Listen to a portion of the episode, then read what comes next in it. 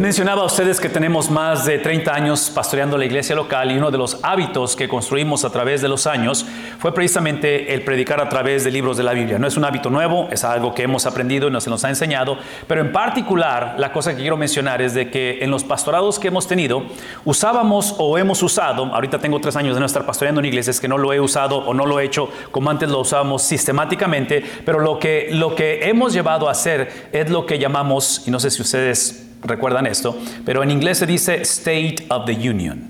En español sería, ¿qué? Informe de gobierno. Pero es esa, esa época en la cual el líder, ah, hasta cierta manera, da un informe acerca de un recuento de lo que ha sucedido, pero especialmente traza la visión de lo que está por venir. Entonces, típicamente lo hacíamos cuando estábamos pastoreando en el mes de diciembre por razones obvias, porque diciembre típicamente lo enfocamos en el nacimiento de Cristo, el cual, en lo personal, y esto es lo que entendemos de la palabra de Dios, es de que el nacimiento de Cristo es la iniciación, es la llegada de una nueva era, de un nuevo pacto, es el cumplimiento de todas las cosas, lo cual implica que antes de su llegada, la manera que el hombre se relacionaba con Dios era a través de su obediencia para con Dios. En la llegada de Cristo no se trata de nuestra obediencia para con Dios, se trata de la obediencia de Él para con su Padre. De tal manera que ahora, conforme Él ha obedecido u obedece, es ahora que nos ponemos nuestra confianza en Él. Entonces, es la iniciación de algo nuevo en la Navidad. Entonces, lo que hacemos es que, o lo que hemos hecho, es que introducimos esto como la cristología. La palabra logía o logos es el estudio de la persona de Cristo. Entonces, es la doctrina o hablar del carácter de Cristo, de quién es Cristo, qué hizo Cristo. Eso lo hacemos en el mes de diciembre. Cuando hablamos de la persona de Cristo, que es el motor de arranque de todo ese mes, realmente es todo el año, pero obviamente el énfasis de la Navidad. Entonces, en enero lo que hacemos como parte de este informe de gobierno, si quiero usar esta terminología, en enero trazamos la visión de lo que viene siendo ahora la eclesiología, que viene siendo la doctrina de la iglesia. Entonces, hablamos de la doctrina de Cristo primero y luego hablamos de la iglesia. ¿Por qué? Este es el punto y es donde quiero que pensemos esta mañana basado en Filipenses capítulo 2. Porque si no, si no tenemos cuidado, terminamos invirtiendo los papeles. Si, vas a, si, por alguna razón empezamos con la iglesia en lugar de empezar con Cristo, eventualmente por inercia, y no digo que lo hacemos a propósito, aunque a veces sí es a propósito, empezamos a crear o prefabricar a la persona de Cristo conforme, conforme yo fui enseñado, conforme mi experiencia de infancia o de la iglesia que vengo, quién fue mi abuelita, ¿me explico? Entonces creamos un Cristo de acuerdo a que Cristo se acople a mí. Cristo entienda mi situación. Cristo hable mi idioma, mi trasfondo, mi idiosincrasia. Y eso no es lo que enseña la Biblia. La Biblia enseña que Cristo es una sola persona, Cristo es Dios mismo, y es el hombre que se adapta a Él. Ese proceso de adaptación o de adopción inicia entendiendo que todos nacemos no buscando a Cristo, nacemos huyendo de Cristo. La imagen es la de Jonás. ¿Recuerdan a Jonás? dado un mandato de que fuera a Nínive, ¿y qué es lo que hizo? Exactamente lo opuesto. Escuchen lo que voy a decir.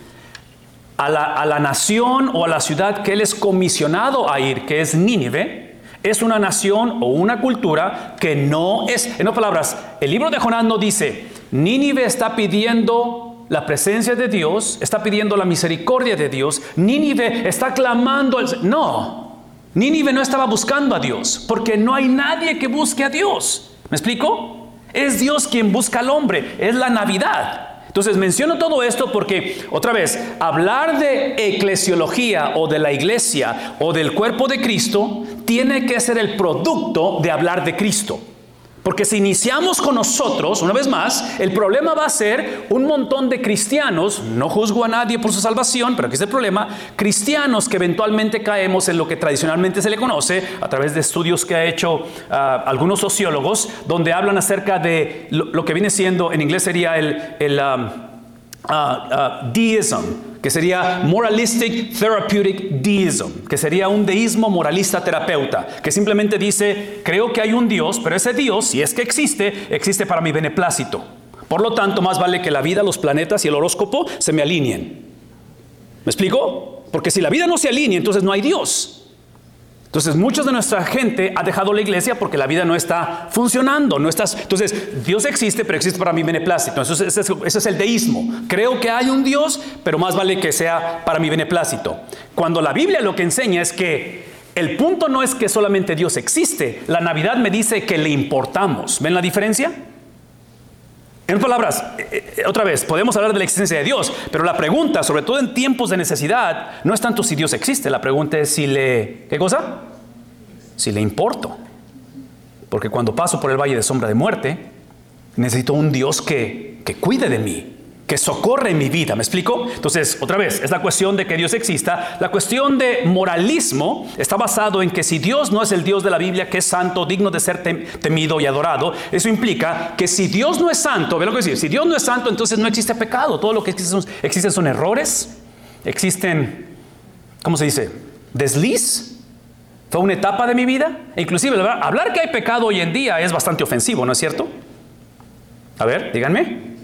O sea, eh, o sea, si tú hablas de pecado, la gente o la cultura va a decir, personas como tú son las que causan la división en nuestra cultura. Tienes vibras muy negativas.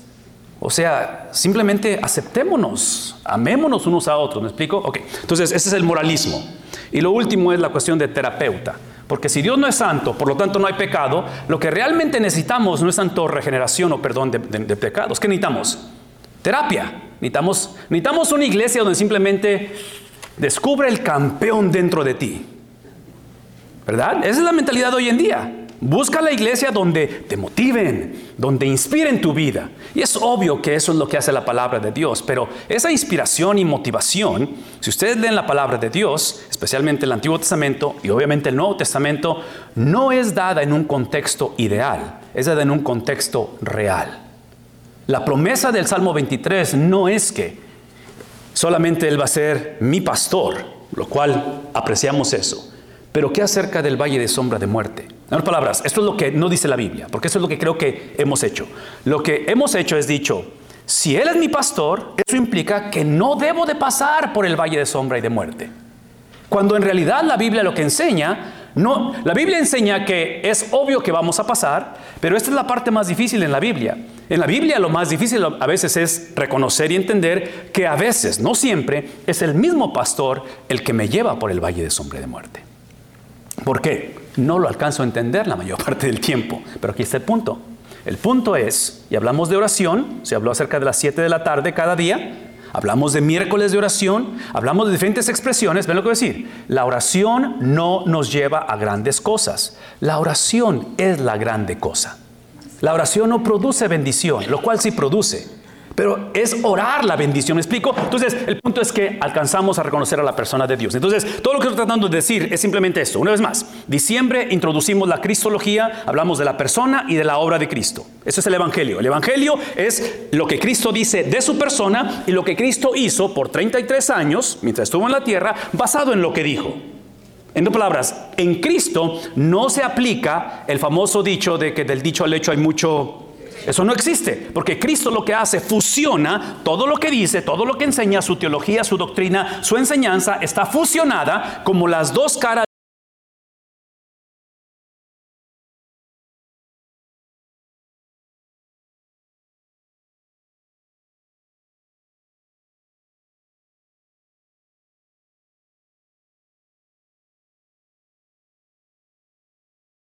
Eso determina la eclesiología. Eso determina quién es la iglesia, Cristo. No lo que tú piensas, no lo que yo espero que la iglesia sea. Lo que tú piensas es importante, cómo fuiste educado, eso es válido y lo podemos hablar y poner en Facebook. Pero tu experiencia y mi sentir no es autoridad. La única autoridad por la que nos regimos es el carácter, la persona, la idiosincrasia, el hablar, el sentir de quién? Una sola persona.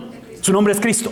Es todo. Todo lo que se oponga a lo que acabo de mencionar se le conoce como pecado y la única manera de lidiar con él es confesándolo. Es todo lo que hay. No podemos ponerlo en oración, no podemos considerarlo y decir otra. No, no, no. Literalmente. Ahora, aquí está el punto. Conforme introducimos o reintroducimos el mes de diciembre esa cristología, lo que está haciendo Pablo en Filipenses capítulo número 2, porque es obvio que este pasaje no habla de la Navidad necesariamente, pero lo que está haciendo Pablo está ayudando a la iglesia que aparentemente los filipenses, como es el resto del Nuevo Testamento, todas las iglesias que ves en el Nuevo Testamento, está la cosa media crítica, ¿ok? En todos esos casos, lo que está haciendo Pablo está ayudándole a la iglesia, por favor escúchenme, escúchenme, escúchenme lo que estoy por decir, está ayudando a la iglesia a cerrar, a fusionar el, el distanciamiento o inclusive el abismo que la iglesia había creado por conveniencia o por ignorancia entre lo que Cristo dijo, cristología, y lo que Cristo implicó, what he said and what he meant. Las epístolas, los apóstoles es parte de su llamado, es fusionar eso y decir, no tenemos el derecho, iglesia, hace dos mil años, iglesia, hoy en día, no tenemos el derecho de decir, creo en Cristo siempre y cuando tenga yo la libertad, la autonomía o el libertinaje de decir, esto es lo que significa creer en Cristo. No, you don't get to define what that means. ¿Por qué? Es la razón. La razón es porque una de las razones por las cuales él vivió en la tierra por 30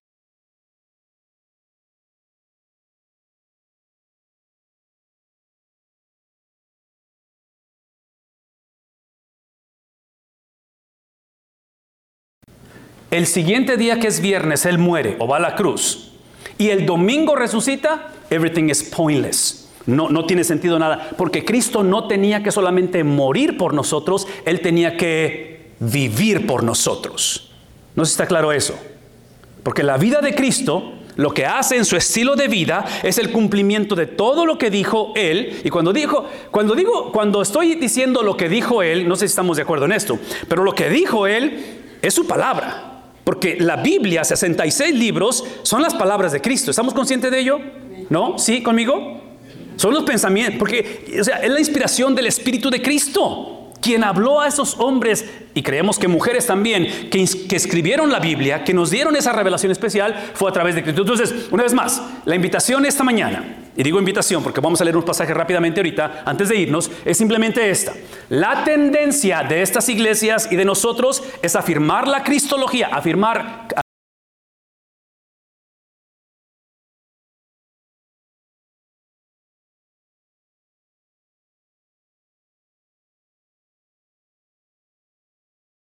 que definir las finanzas, tiene que definir nuestra ancianidad, tiene que definir nuestra sexualidad, tiene que definir...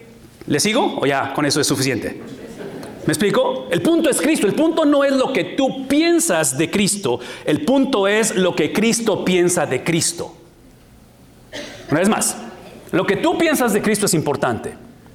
Pero al final de la conversación, basado en su palabra, porque la palabra nos dice lo que Cristo pensó de él. Porque otra vez, y, yo sé que estoy siendo un poquito sarcástico hasta cierta manera, y no es bueno hacer esto, pero mucha predicación hoy en día es ir a la Biblia para ver qué Dios dice de mí.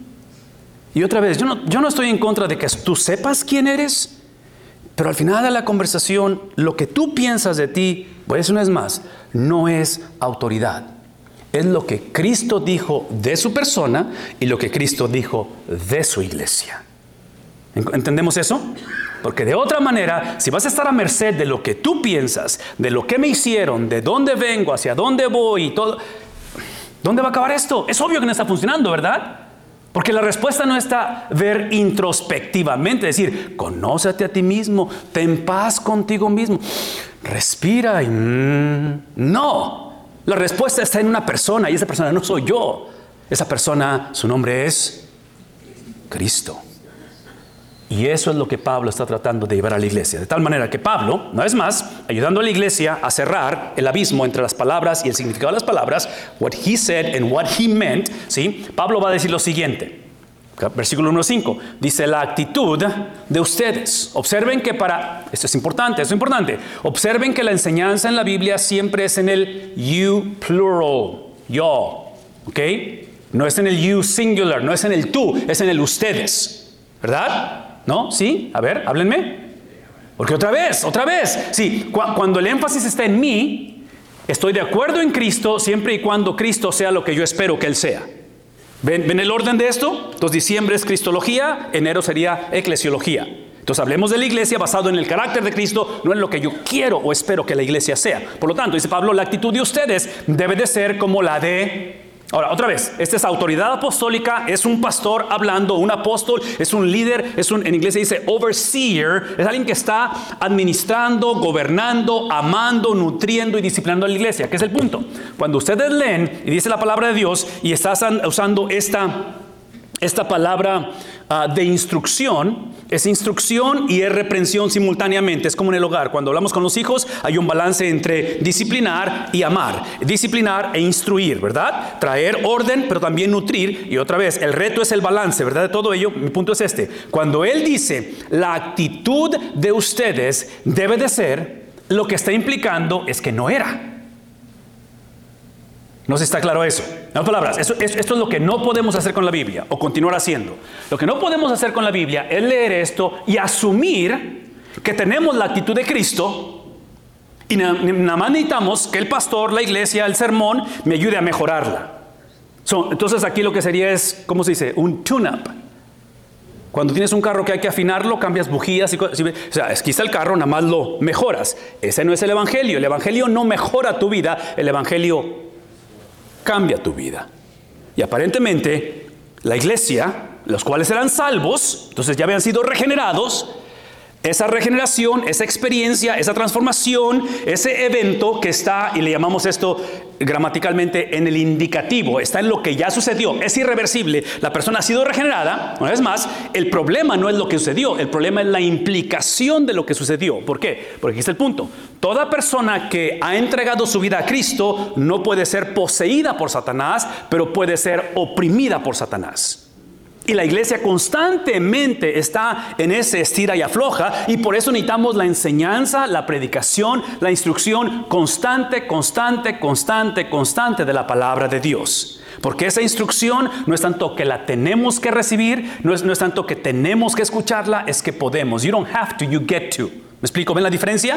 Donde ahora tu corazón anhela, como dice el salmista, ves la palabra que es más dulce que la miel. Entonces la Biblia no la obedecemos porque tengo que obedecerla, ahora es porque puedo obedecerla. Es como el bautismo. No tengo que bautizarme, es que puedo bautizarme. No tengo que diezmar. Adivinen qué. You don't have to tithe. You get to. ¿Ven la diferencia entre obligación y privilegio? La realidad es que es los dos. Es una obligación y es un privilegio. Pablo está diciendo, hey, la actitud de ustedes debe de ser como la de Cristo. Mi tiempo está muy limitado en esta mañana, por eso es que mi anhelo es que agarren esa tarjeta y vean el, QR code, porque esto obviamente está explicado en detalle en los videos que están ahí, los PowerPoints y todo eso. La otra es que me vuelvan a invitar y obviamente que regreso si me vuelven a invitar y explico esto en detalle. Pero aquí está mi punto. Por favor, escúcheme, escúcheme, escúcheme, escúcheme, escúcheme antes de irme, porque estamos por irnos. Esta actitud de Cristo, que si ustedes les invito porque es Sunday Night Football, so es, los Cowboys juegan hasta la noche, tienen tiempo, esa tarde.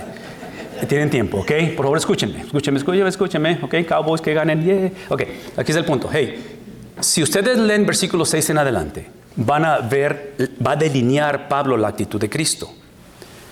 La instrucción del versículo 1 al versículo 5, que aquí está el 5, los previos versículos, una vez más, este es el ejemplo, que, esto está ejemplificando lo que he dicho, los previos versículos o los primeros cinco versículos que está dando el apóstol Pablo, Pablo no está instando, Pablo no está invitando o inclusive, inclusive, dando el mandato o el imperativo de que simplemente la iglesia agarre la onda, se ponga las pilas, no estén diapáticos y cambien su actitud. No, no, no, no.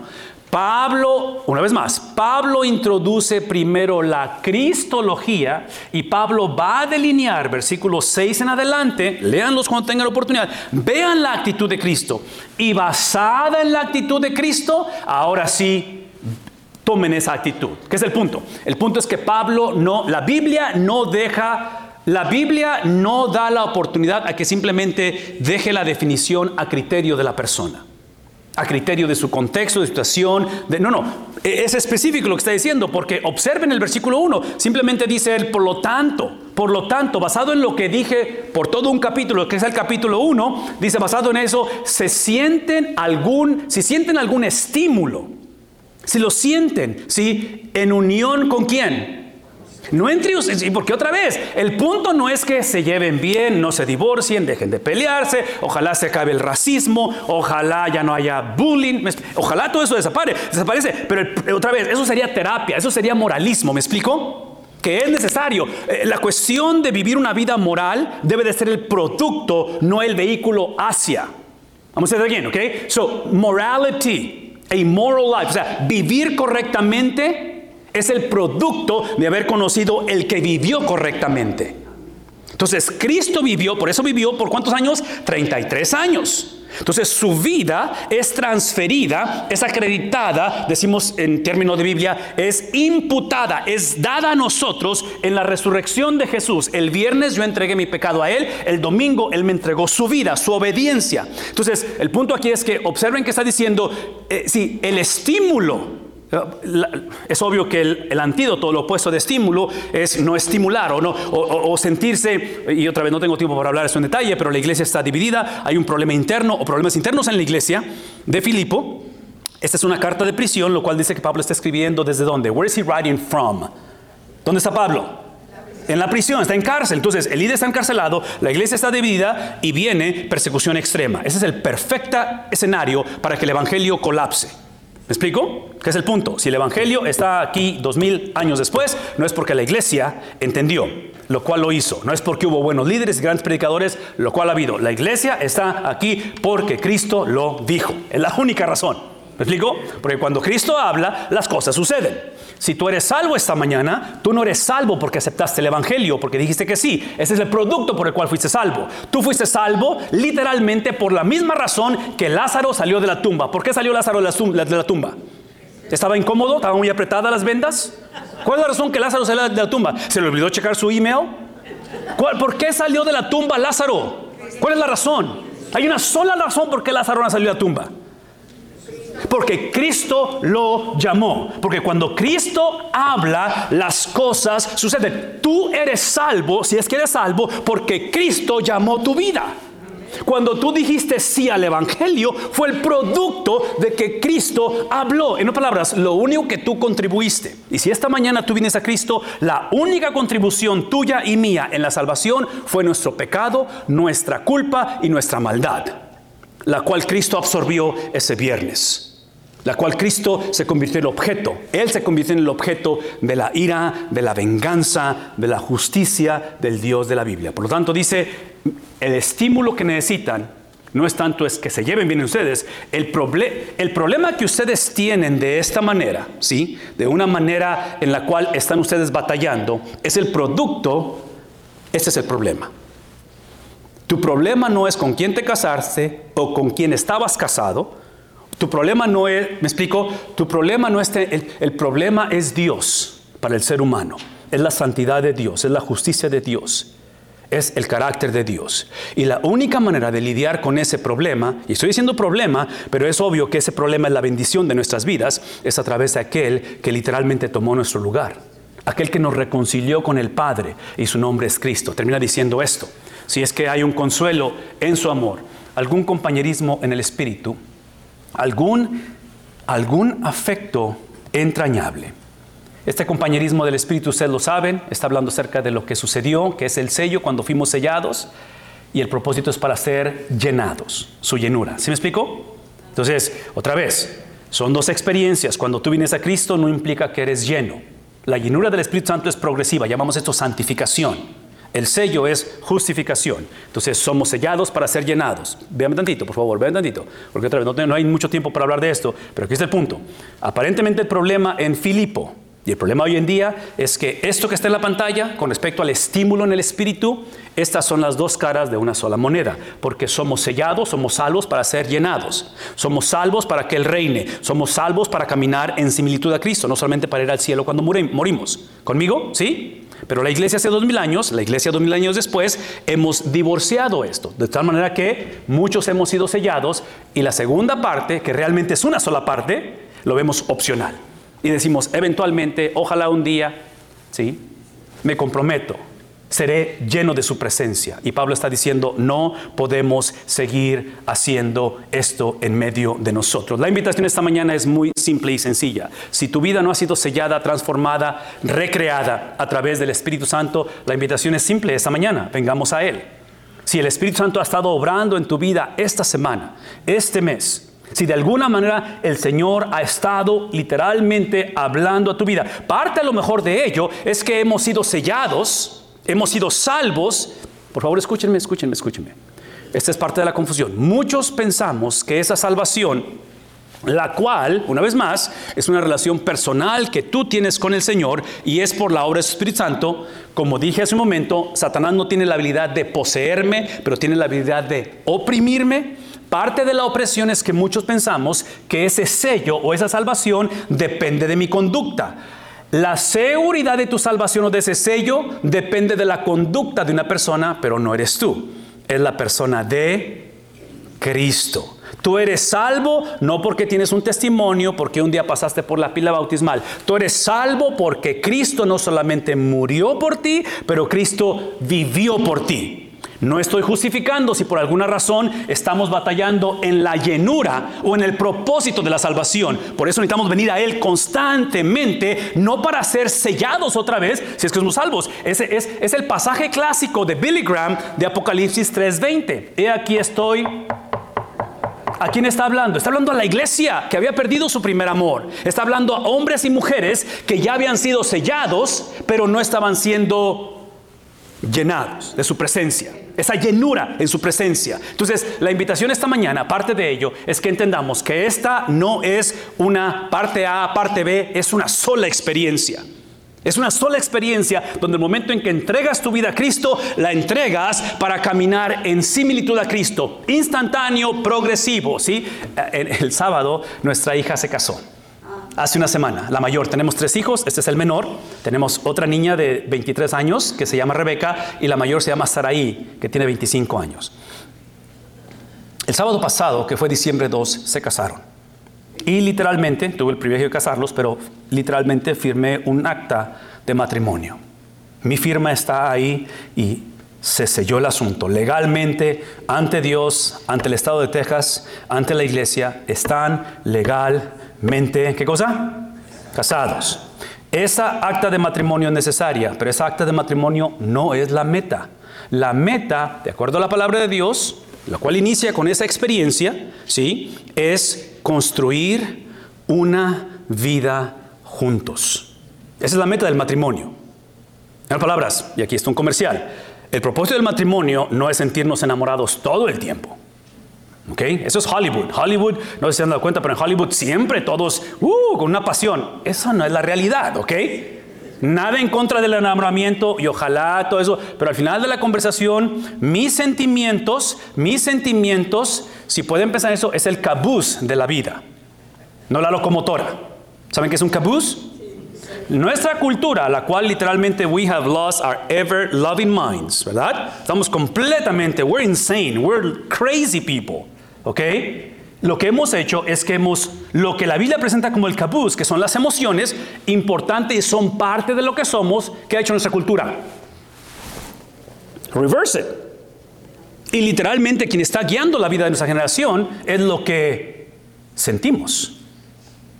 A ver, háblenme. Es lo que somos. Eso explica por qué hay muchas crisis en nuestra generación. Eso explica por qué muchos dejamos la iglesia. O eh, en palabras, es porque tienes que ser verdadero, tienes que ser genuino. El punto es este. El punto es que, otra vez, importante que es que se ame la persona y mi hija se casa enamorada, están enamorados, se han casado. Aquí es el punto. Esa relación donde se selló el asunto donde literalmente llegaron a esa unión desde el punto de vista legal, ahora les va a llevar el resto de la vida caminar juntos, porque inició con una transacción legal donde dejaron la soltería, se han casado, pero ahora el propósito no es nada más evitar el divorcio, el propósito no es simplemente tener un acta de matrimonio o un montón de selfies y, fotos, el punto es ahora, ¿qué cosa? Caminar Bueno, y el punto también es tener hijos. No perritos, no cotorros, sino gatos. Nada en contra de los animalitos, pero hay que tener hijos, ¿verdad? Por favor, hey, hey, hey, escúchenme. ¿Sí? Ok, aquí es el punto. Empiezan a caminar juntos el resto de la vida. Es exactamente lo que pasa en la salvación. Inicia con una transacción legal donde literalmente ese viernes legalmente, legalmente mi pecado es entregado a Cristo. Y Cristo absorbe la venganza, la ira, la justicia que me correspondía a mí. Entonces Cristo muere la muerte que me correspondía. Legalmente soy completamente perdonado. Yo sé que muchas veces no me siento perdonado. ¿Verdad? Yo sé que a veces, otra vez, a nivel de cabuz, ah, hay gente que me recuerda lo que hice.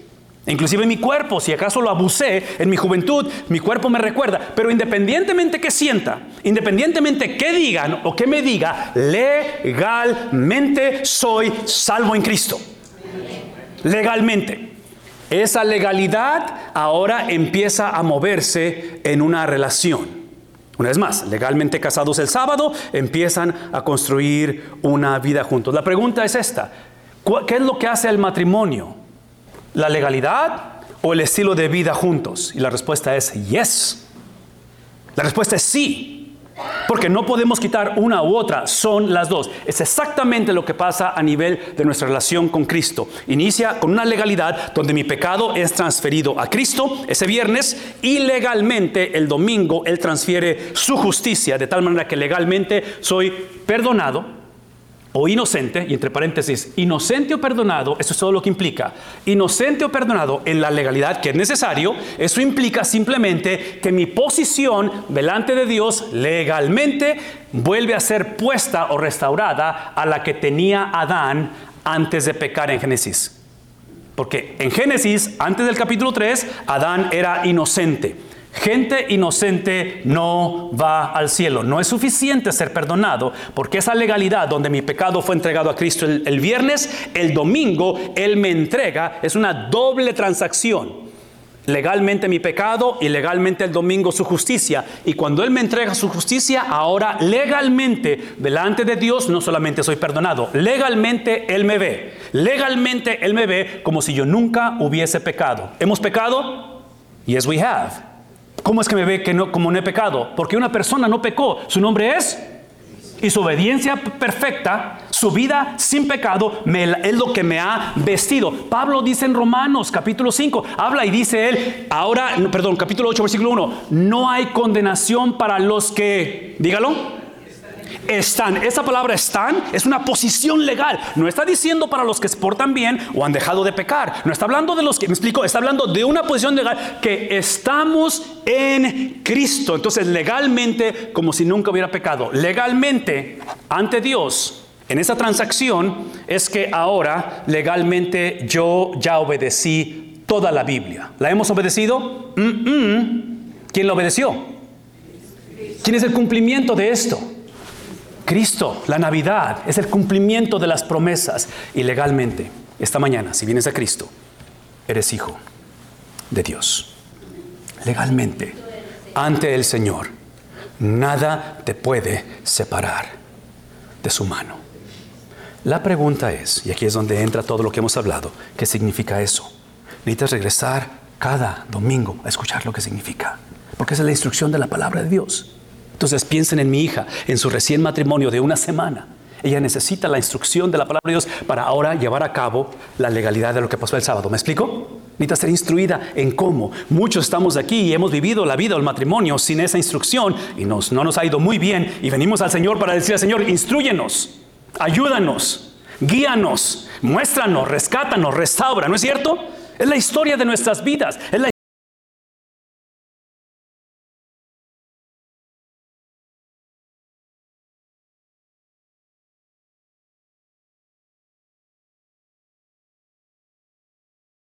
creado ese distanciamiento con el Padre y a través del Hijo tenemos reconciliación, no solamente con Él, pero unos con otros.